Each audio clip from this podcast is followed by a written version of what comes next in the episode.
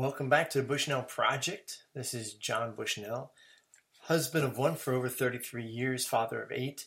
And we are looking at making marriage great. So this is podcast number 21 and our fourth week. Is that right? Fifth week, the beginning of our fifth week. So it's another great, another great Monday morning here in uh, in the middle of the country. Looking at a lot of different things we started off with looking at Genesis and Hebrews 13 and why we need to protect the marriage bed and make uh, make marriage honored above all else. And looking at the beginnings with God and how He started it.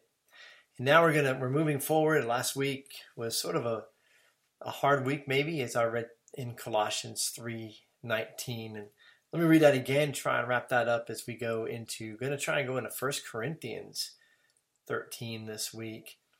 But uh, Colossians 1 or 3, verse uh, chapter 3, verse 19. Husbands, love your wives and do not be harsh with them, as ESV.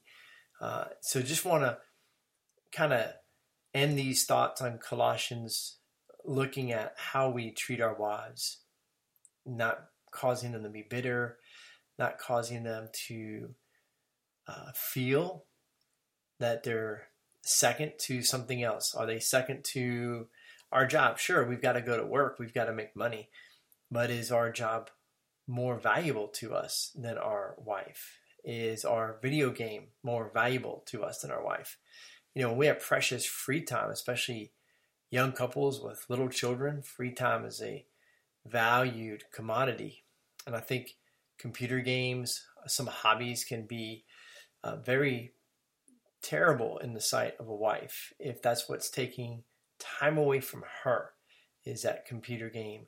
So looking at this verse, we don't want to be we don't want to treat our wives harsh. We don't want to cause them to become bitter. We want to love them, cherish them, let them know how valuable they are to us. They really are this better part of us. Out of out of us they were made in a sense and and then in Ephesians Paul sort of wraps this up with the idea in Ephesians 5 28 where it says, uh, this is out of King James, so ought men to love their wives as their own bodies.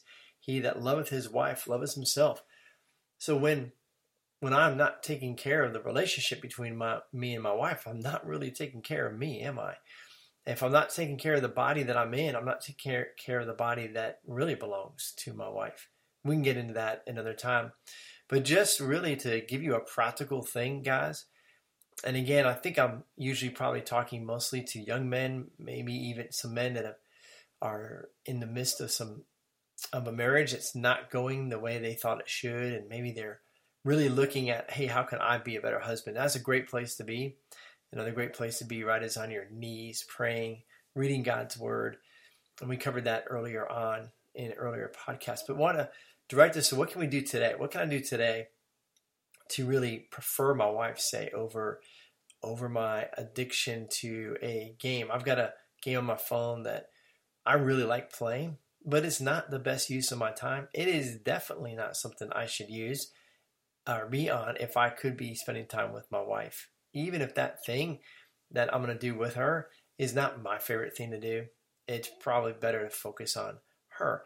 So think about one thing you can do to turn the tide of focusing on your wife? What's one thing maybe you can lay aside or spend less time with that would be beneficial to your marriage, beneficial to you really showing love toward your wife, showing that you prefer her over that said thing, whatever that is. And and especially if it's uh, if it's something that you can put in your front of your eyes, like television, if it's football, you know, a game uh, once in a while is not a bad thing. But if you're into football all day long on Saturday with college, all day long on Sunday, Monday night, Thursday night, that's probably a little uh, too much. Just to be honest with you, we've got to prioritize our marriage, or our marriage is going to become weak. And when our marriage is weak, then we do really stupid, stupid things. So strengthen your marriage. And for guys that might be listening to this who um, are already in a broken marriage, they've been divorced, or guys that are looking at getting into a marriage, getting ready to get engaged or are engaged. Just want to encourage you marriage is a great thing. God is a great redeemer. Jesus Christ can bring about a new life in our relationship. So, for one who's getting ready to get married, hey, walk into it with your eyes on Jesus. Someone who's in a broken one or is broken by marriage, hey, eyes on Jesus. Really, He is awesome. He's worthy of all of our worship. And just to encourage you that Jesus can make things right again if you give Him a chance. God bless you guys. Talk to you tomorrow.